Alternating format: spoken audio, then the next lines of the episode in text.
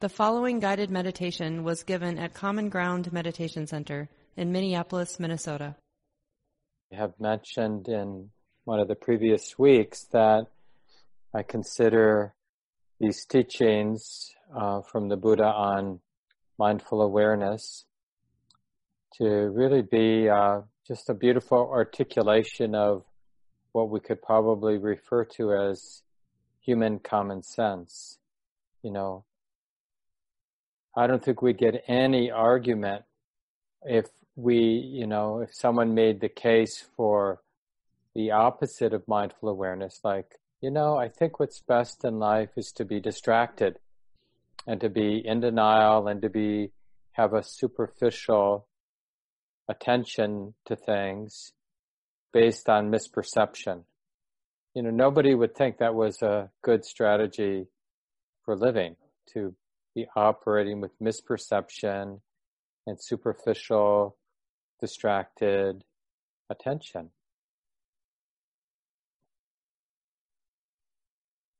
One of the things that hopefully you're recognizing, um, having just been reflecting, and you know, I'll, I'll mention this in the guided sit tonight, but it's really appropriate for our meditation instruction to be as simple as not me trying to be mindfully aware, but in a sense, ju- excuse me, just noticing, excuse me, just noticing the awareness. What is mindful awareness? Just to be interested, like, is there mindful awareness now? And no, you might see the mind scrambling a little when you ask a question like that, a little self consciousness or whatever it might be. But even that can be something being known.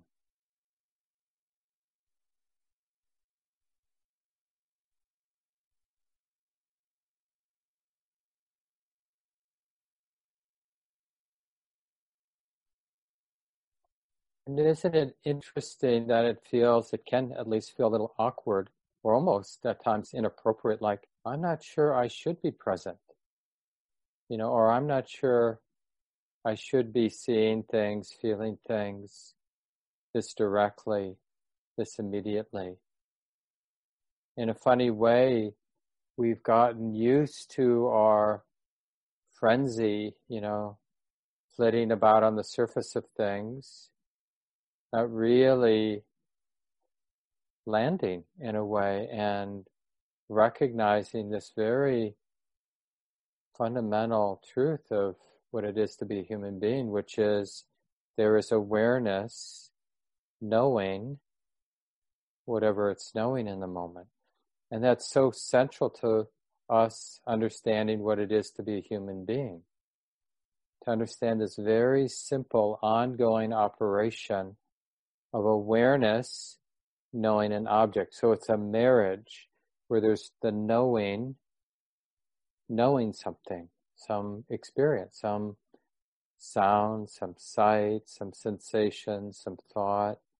So the knowing mind, the awareness could be knowing something external, like a sound or a sight, or something internal, like a thought or an emotion. Even something relatively subtle like the attitude of mind now. Is the mind grumpy? Is the mind kind? Is the mind aversive, fearful?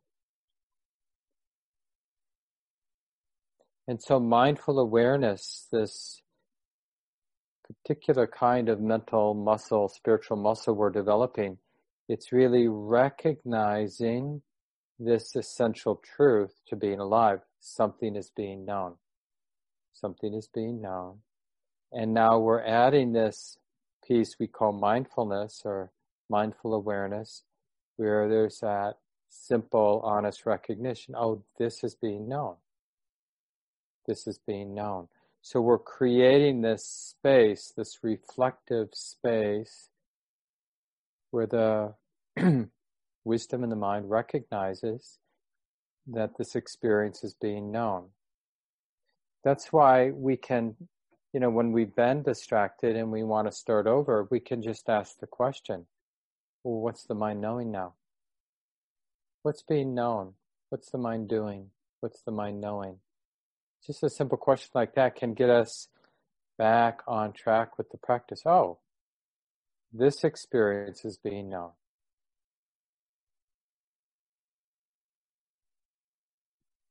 So that we don't feel that we have to rush back to the meditation anchor in order to be mindful.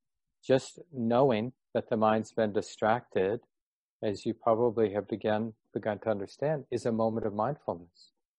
Knowing that my mind is discombobulated, know, knowing that I'm irritable is a moment of mindfulness. Because mindfulness doesn't care what object is being known. Mindfulness is all about knowing that this object is being known. Right? We're remember, remembering to know that this is what's being known now. So it's like that reflective space of awareness. Oh yeah. Being here now is like this. This experience of being here now is like this. That's mindfulness.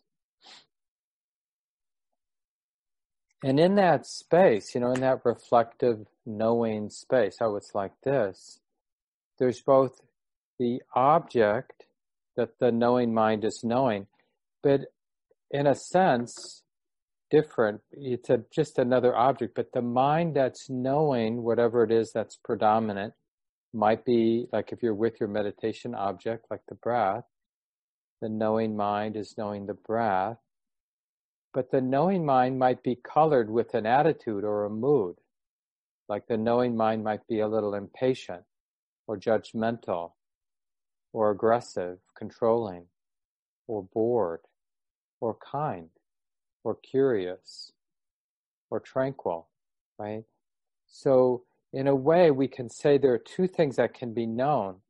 The object that's being known and the attitude through which the knowing mind is knowing the particular object of the present moment. And so the last few weeks, especially, I've been just in the instructions, just giving the cue to notice the attitude of mind because it's really important. And in, in the Buddhist tradition, you know, we talk about the three unwholesome roots and the three wholesome roots. And there's any number of ways, you know, we could talk about unskillful and skillful qualities of mind. This is one of the simpler from the Buddhist tradition. And so the three unwholesome roots, you might guess, you know, the quality of greediness, stinginess, the quality of fear and aversion and anger, right? So you could just call that aversion. Includes everything from you know, total hatred to just even being bored is a kind of aversion, and then delusion. And then the wholesome would be the opposite. So instead of greed, a kind of contentedness, generosity, the ability to let go or to renounce something. Instead of anger, kindness, goodwill. Instead of delusion, connecting with clarity with the way it is. There's no diluted delusion there like when I touch the bell, you know, and I feel the weight and the hardness and the smoothness of the bell, when I'm not in the concept of what I think this is, but I'm in the direct tactile experience, there's really no doubt. Oh yeah, it's hard, smooth, it's heavy, right? There's no kind of confusion in my mind. The confusion comes when I'm in the concept, like, is it an expensive bell? Where would somebody buy a bell like this? Do you guys have a better bell than I have? Right? And then I'm in that conceptual world and there's plenty of room for doubt and confusion. But not in a simple moment. Like you might have a lot of doubt about whether you're a good meditator, but then in the next moment, you can connect with the touching of the breath as it comes in the nostrils, and you're just feeling that relative cool sensation as the breath comes in through the nostrils. In those moments, when there's that simple knowing of that touch, there's no doubt in the mind. So, one attitude, and I mentioned this last week, that in week five we often talk about loving kindness practice um, because I'm presuming it's true for all of us in the group tonight, you know, the 39 of us or whatever, that we have actually bumped into a really beautiful, generous quality in our mind, in our heart, where the kindness was uncontrived. You weren't trying to be a kind person. There was just that natural openness of goodwill, of kindness or love or whatever you want to call it. So, anybody doubt that your heart, your mind has that capacity to be kind in that uncontrived, actual way? Speak now. so, I'm assuming that we've all had at least one moment in our life where we've noticed our heart is capable of being good. So, this, that memory, like of a time, you know, could be simple. Like for me, you know, I have a pretty good relationship with my, our cat. It's actually my mostly my spouse cat, but she uh, lets me be sort of a grandparent where I don't have that many responsibilities, but I get to love up the cat. And uh, so sometimes, you know, I'll hold the cat against my chest, and we'll look out a big window, often with it wide open like a big screen patio door, so the cat can look outside, and we have our moment. And the quality of kindness or love or whatever you want to call it that open hearted, unconditional, I don't want to harm you in any way feeling, totally trustworthy goodness of my heart, you know, I can remember that. And the interesting thing about that attitude of kindness is it's it's a little contagious. So even though I use that memory of standing there with my cat you know, whatever the memory would be for you. It could be getting a hug from a friend or seeing the neighbor kid that you delight in because they're so sweet, the three year old who lives near you or something like that, or a niece, a nephew. So it doesn't matter what the particular mental image might be, because the point of bringing that to mind is to just be reminded that this heart has this capacity to be kind. And then to notice, I mean, it's sort of naturally begs the question well, what about now? Like, even just having me talk about this the last few minutes, and now we can look at the folks, including the people who have their video off. We just have the name or something sitting there. But we realize, you know what? There are other human beings out there.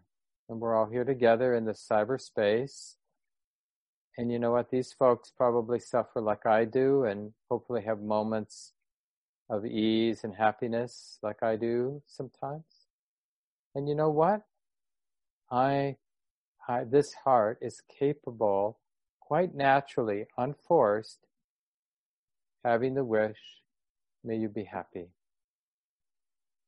May you be happy in your lives. May your hearts be at ease. And even though I don't know many of you well, it's easy for me to wish well for you. You know, may your life go well. May it be easy. May you navigate the difficult stuff with real grace and wisdom and skill and forgiveness. May you be happy. And now, immediately, I don't know if those wishes help you, but immediately my attitude has shifted. So, whatever kind of irritation I might have picked up during the day from difficult interactions or just even habits of being irritable or grumpy or trolling or whatever it might be, defensive, they get pushed out. You know, the Buddha uses the image, you know, back in the Buddha's day, they didn't have nails so much, they used wooden pegs to build structures, right? And then one of the wood pegs might get rotten. So you take a new hardwood peg, you'd pound it in, and you'd push the old peg right out and replace it with a solid, brand new peg. And this is just one image the Buddha used about how whatever mood, whatever attitude is present, it's not set in stone. We often have the idea when I'm depressed, when I'm angry, when I'm full of lust, when I'm this, I'm that, when we have a particular attitude of mind, we often imagine that's who I am. I can't be anybody else right now. And there's a little truth to that, but it's only for that moment that it's true. Like right now, the mind is the way it is. But the mind is quite uh, unfixed in its essence. And if we were really honest with ourselves, we could probably bring to mind. It's a little disconcerting when we see this, but when we're in a particular mood, have a particular attitude, and then something happens, and it's like it flips on a dime, where now we're we have a different attitude, a different mood. Right? Isn't that true? So it's much more fluid than we might think. And the reason I'm spending the time now talking about this is it's really worth at the beginning of a sit, you know, so you have 30 minutes, let's say, to take some time first to acknowledge the present mood, the attitude, the qualities in the mind that are actually already there, maybe have some momentum. And then over time, getting quite skilled at shifting the space so that we have a really useful attitude for the meditation, like metta is the Pali word for loving kindness or basic goodness, friendliness of heart. And then when that basic goodness runs into suffering, we call it karuna, which is usually translated as compassion. When that beautiful quality of love runs into something beautiful, it's appreciative joy. The Pali word is mudita. And even when things are weird or confusing, ambiguous, we can, love still knows how to show up, but we might call it, you know, equanimity. Like remaining imbalanced, even though I don't know what the heck's going on. What's up? What's down? What's good? What's bad? I can be balanced. I can be equanimous. And that's my way of being intimate and really connecting, which is ultimately that's what love is that goodness of the heart. It's that capacity, natural capacity of the heart to include everything, not because we like it, but because it's showing up in our experience. And so, love, in a sense, says yes, not because I want this moment, these conditions to be the way they are, but the heart says yes, love says yes, because saying no doesn't help, is tight. Only when we look with wisdom, only kindness, some one of these four expressions of love, only that makes sense. So in this way, the Buddha might say, you only need four emotions. This basic goodness or friendliness, what in the tradition is called metta, compassion, when that goodness runs into suffering, my own suffering or you, your suffering, compassion. When it runs into something good or beautiful, that beautiful, joyful appreciation, gladness, and equanimity for everything else. Equanimity, in a way, is is the foundation background of love. Because love doesn't really have an agenda except to include or to be close. So um, at the beginning of the sit tonight, I'll give a few instructions about bringing that attitude of love, kindness, basic goodness to mind and keeping it in mind. And so, anytime during the 30 minute sit, see if you can refresh that attitude of basic goodness, basic friendliness. And there's room for some creativity here. You have to try, you know, and you could bring an image to mind, or if one classic way to bring in some kindness, like if my mind is in a funk or really hurting, or is to start caring about how difficult it is right now to be a human being. And immediately, see, like I said earlier, you can go from like really hating what's going on in my life to, oh, honey, it isn't easy being a human being. I care about how difficult it is for me right now. I care enough to stay close. And I care enough to wish well for myself. Right? And it's just there's a natural expansive quality, boundless quality to love. Because then it's relatively easy to realize, you know, there are other people out of the 39 of us, a number of folks that are having a hard time in this particular moment. May you also be well. May your heart and body also be at ease. May you be free from suffering, from stress. May your heart be at ease. So you can articulate that flavor of kindness with some words that makes it a little, can make it a little bit more concrete. So easier to have that attitude be the object of a mindful awareness because you're structuring it by repeating or bringing to mind a couple phrases like I just did. But you don't need to bring to mind the phrases because you can just be aware of the quality, the emotion of love. So when the emotion is strong enough, then let that be, you're basically aware of the attitude itself as a, for a moment or two, that's your mindfulness object.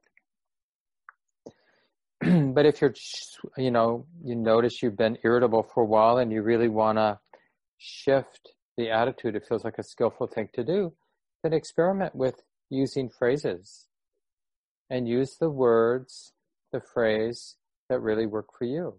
A little later, before we end at nine, I'll give you a more formal loving kindness meditation instruction. And uh, hopefully, some of you looked at week five's, um, the handout for week five. And that's uh, a nice set of specific instructions for each of the four kinds of love that basic friendliness, metta, compassion, appreciative joy, and equanimity. And it's just a slightly different orientation. And it's really good to realize this heart is nimble in that way. You know, you might have a quality of love that's easier for you, like compassion or whatever it might be, but you really want your heart to be able to respond in all ways so that any situation that life might deliver, you can relate with one of these four emotions. And this is even good, you know, as you're hearing me talk about it, just to imagine what happened today or what might happen tomorrow. And just imagine only like showing up with one of these four emotions and being really functional and not weird and really being able to, you know, take care of the business of your life with only those four emotions to choose from. Kindness, compassion, appreciative joy, you know, just appreciating what's good in the moment, and equanimity, that profound balance that is even balance when things are really strange, weird, or ambiguous or confusing. Any questions about what I've said thus far before we settle into some sitting time? Yes, I have a question. loving kindness is sometimes people translators will chan- translate the word metta with the word loving kindness okay uh, yeah gladness. Gladness okay. Um, sympathetic joy some people translate it too. Okay. Questions. Anything else before we stretch our legs and get ready for our 30 minute sit? Good. So go ahead, and if you need to move, do what you can to feel like your body's being taken care of. It won't be perfect, as I'm sure you realize, but even this can be an act of kindness. How you settle in to a posture that's relatively still. Yeah, Kabir, did you have something else? Yeah. So- sure, for a short period of time. There's it, it can be kind of earthy and grounding to be sitting on the floor, whether you're kneeling or the more traditional cross leg position. But you do definitely want, if you're stiff in the hips, you want to elevate. So you want to sit on a stiff pillow or another thing that works well if you don't have a, you know, an actual meditation cushion, which tends to be kind of stiff, you can roll a, a blanket or um, even some like big bath to- towels, several of them, roll them and then sit on that. Or even sitting on a yoga mat that's rolled up can mm-hmm. give mm. you enough height.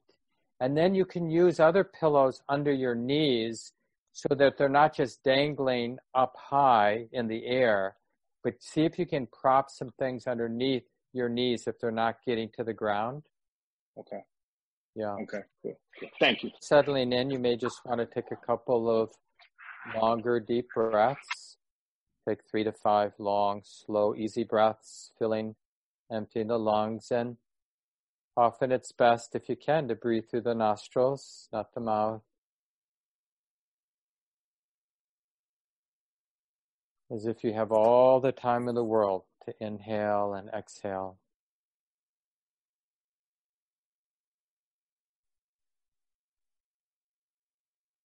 And how about one more at your own pace?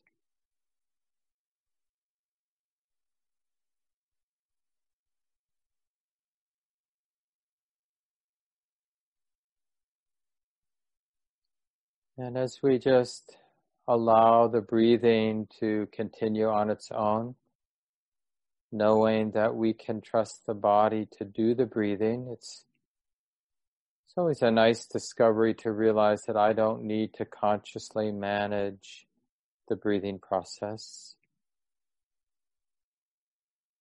There's so much intelligence built into the body. And as we simply sit and feel the sensations of the body sitting, it's a good time to check on the attitude. Is it possible now to be relating to the sitting body, the sensations here, in a kind, generous, compassionate way? And even appreciating with joy the intelligence and health of the body.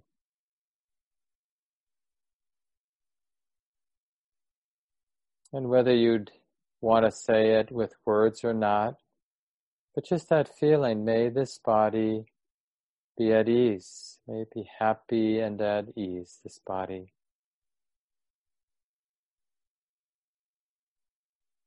I care about this body, care enough right now to be close and care enough to simply feel any sensations that are here to feel.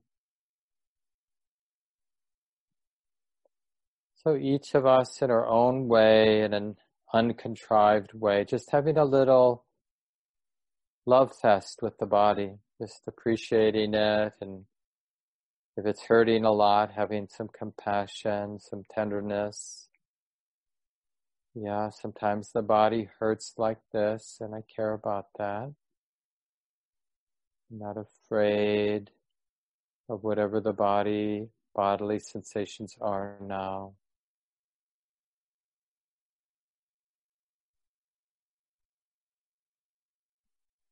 And feeling confident that it's possible now to be relating to the sitting body, the breathing body with kindness, with a kind of love, trustworthy love.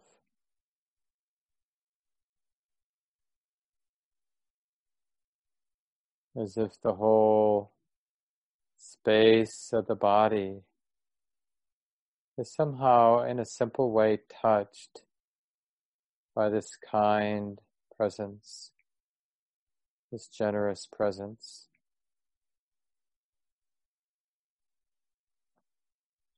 Nothing needs to be left out.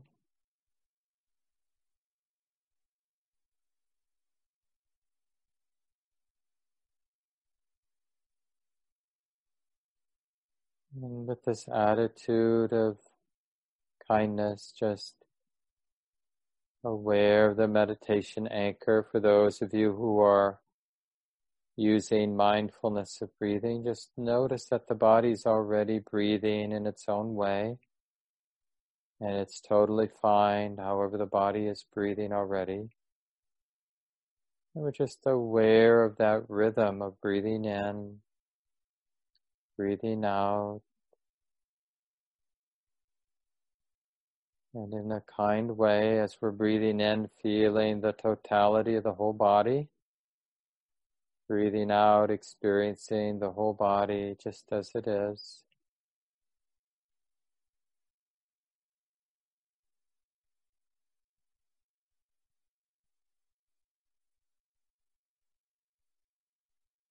as an expression of kindness, just sustaining that simple and kind presence from the beginning of the in breath through to the end, from the beginning of the out breath through to the end, but in a gentle, non controlling way, forgiving way.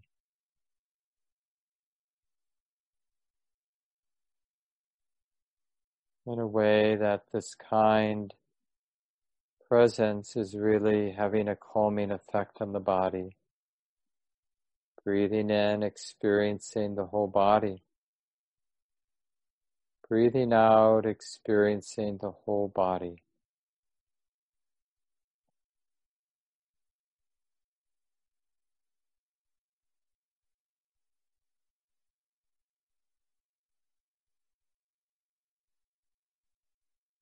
And remind the body and the mind that it's okay. It's really good to relax and soften.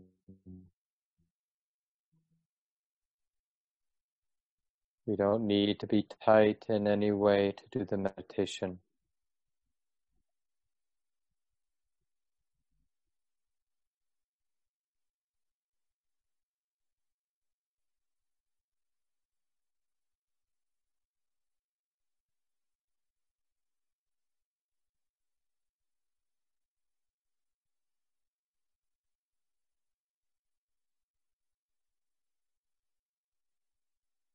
And even though we're aware of breathing in and breathing out, one half breath at a time, you can allow the sensations of breathing in and breathing out to go into the background and feeling more generally the whole body as you breathe in and the totality of the whole body as you breathe out.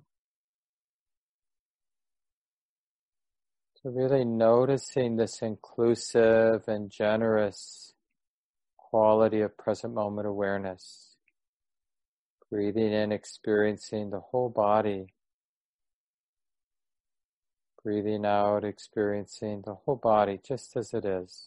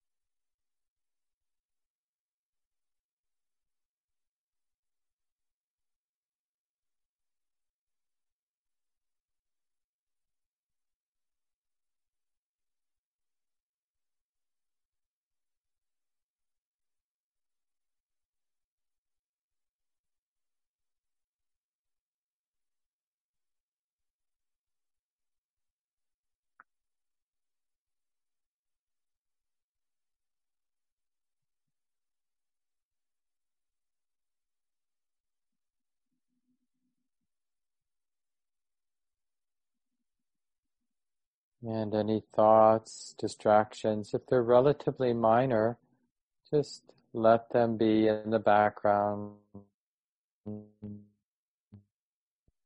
No need to be upset or frustrated with thoughts coming and going.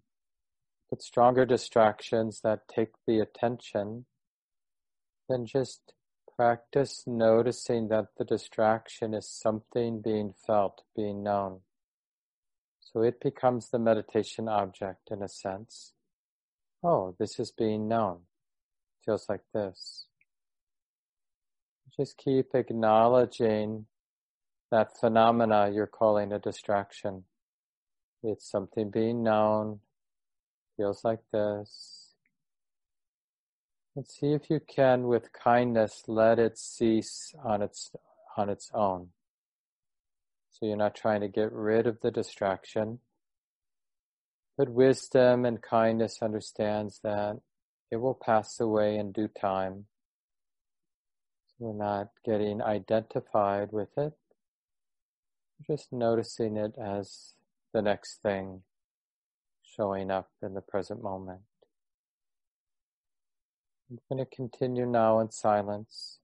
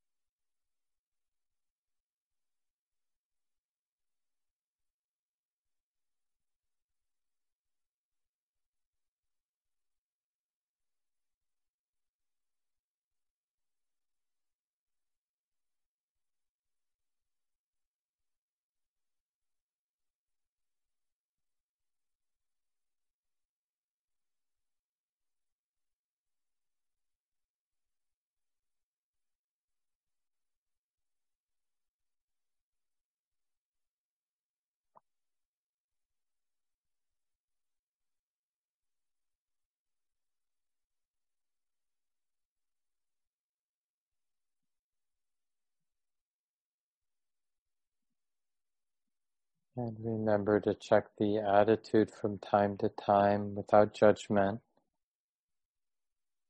And notice whatever the attitude might be, to change. It's not fixed.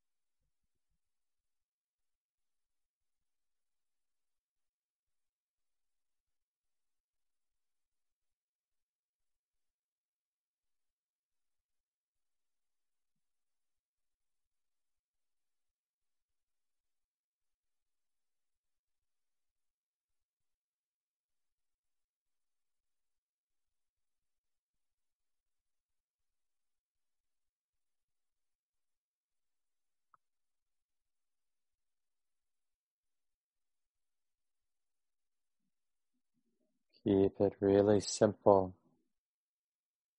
We're learning to bring this kind, generous, present moment awareness, using the breath and the whole body as an anchor. But really okay when distractions, other phenomena arise strongly in our experience, then just recognize, okay, this is being known. It's like this now.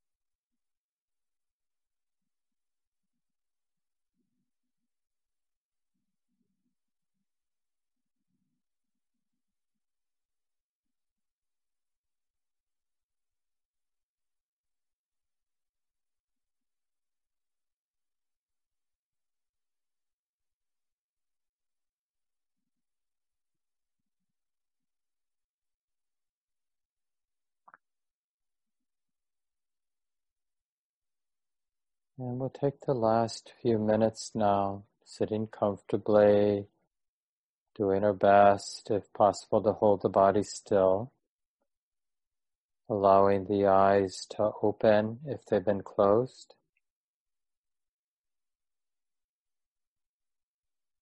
So there's the experience of seeing the soft gaze.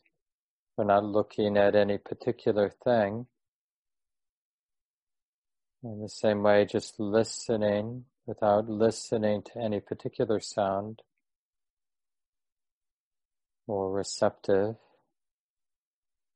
feeling the whole body sitting, including the breath in the body.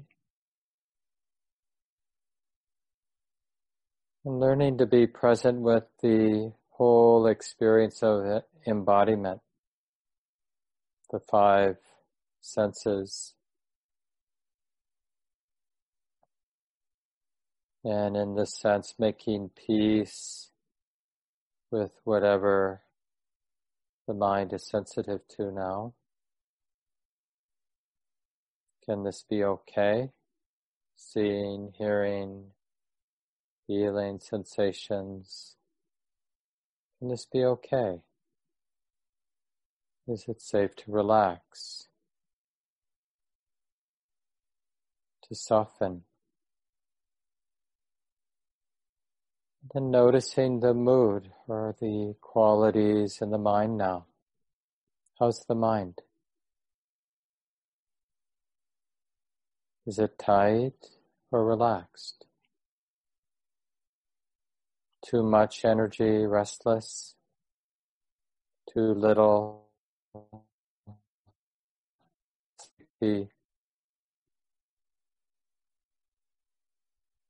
Agitated or tranquil?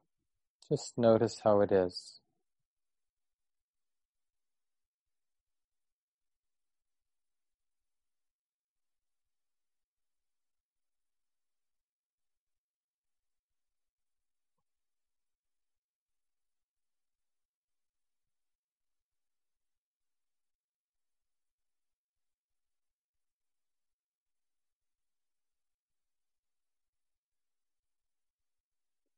And finally, noticing how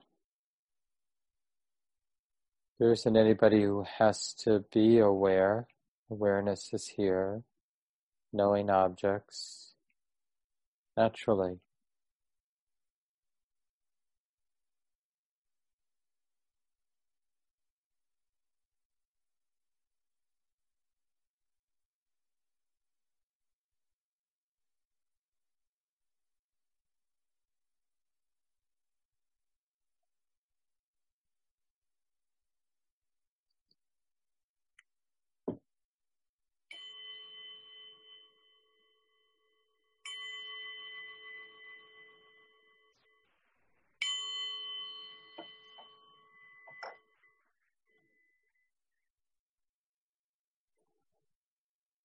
And take the time to adjust. And even as we're moving the body or taking a sip of water or whatever, the continuity of awareness doesn't need to change or cease. So we know when we're reaching that we're reaching.